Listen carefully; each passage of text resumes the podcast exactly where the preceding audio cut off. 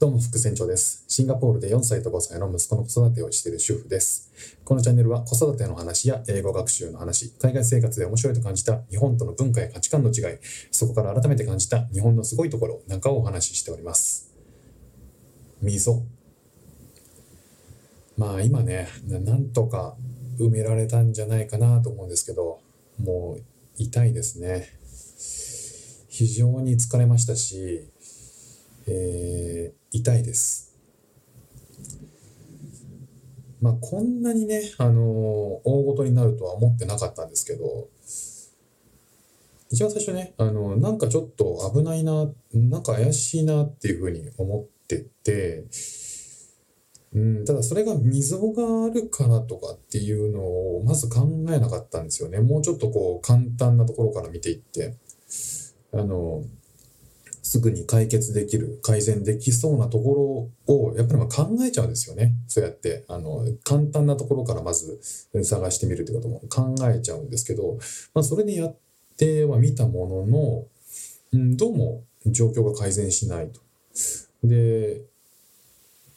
ある時に、えー、あ、空いてるんじゃないかな、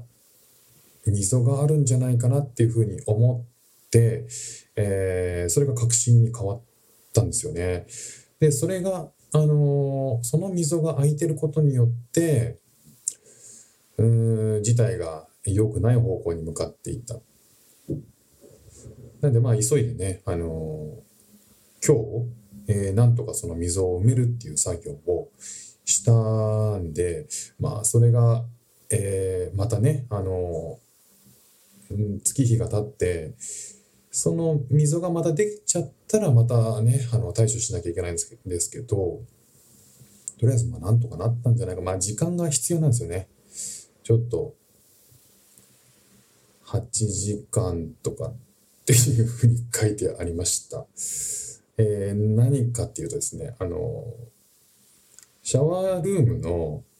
えーガラスがあるんですけど、その壁からです、壁の、あの、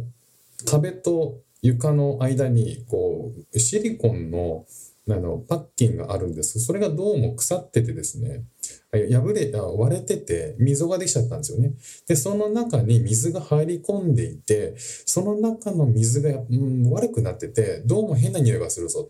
と。この変な匂いはどっから来てるんだろうっていろいろ調べたんですよ。で拭けるところは拭いてみてってやったんですけど、まあ、最終的にこうあのシャワーのパッキンの溝の問題なんじゃないかということで急いで修復したっていう話です。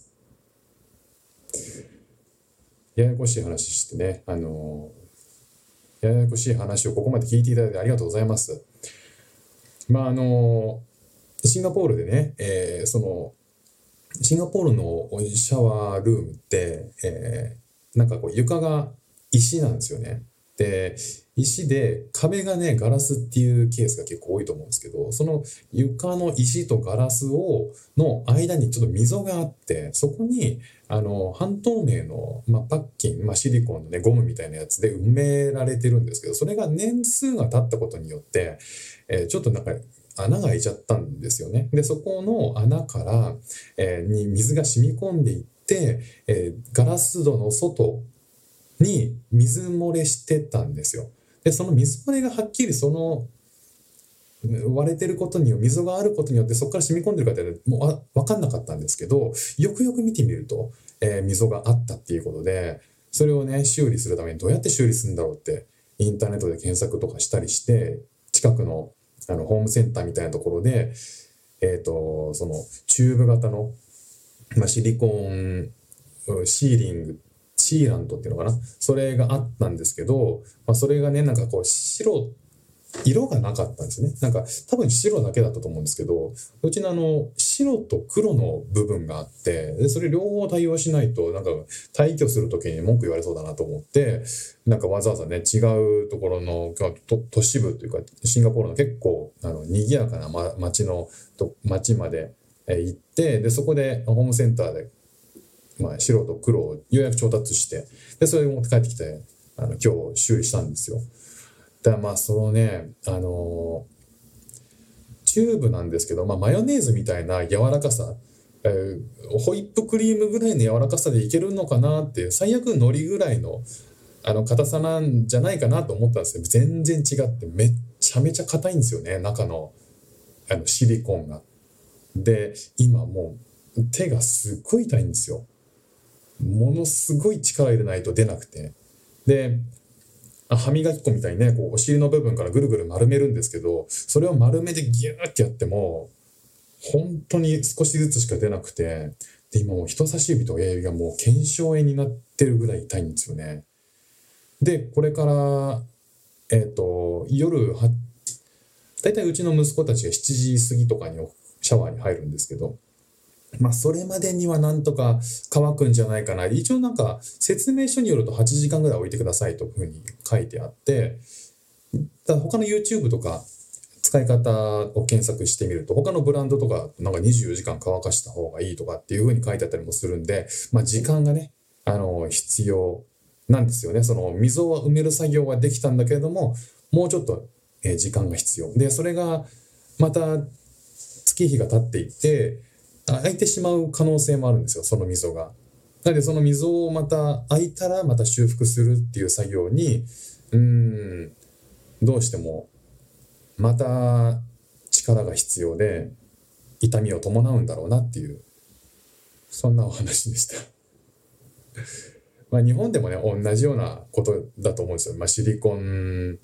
シーリングっていうのを使うと、なんでこんな硬いもんだとは思ってなかったんで、正直大誤算でしたね。痛いし、溝はすぐ埋まんないし、綺麗に埋まんないし、まあ一応マスキングテープとかして、えー、綺麗になるようにはしたので、あとはまあちょっと出来上がりを待つのみかなというふうに思うんですけど、まあできるだけね、溝は開けない方がいいし、開いたら、あの、そこからどんどんどんどん水が漏れていくので、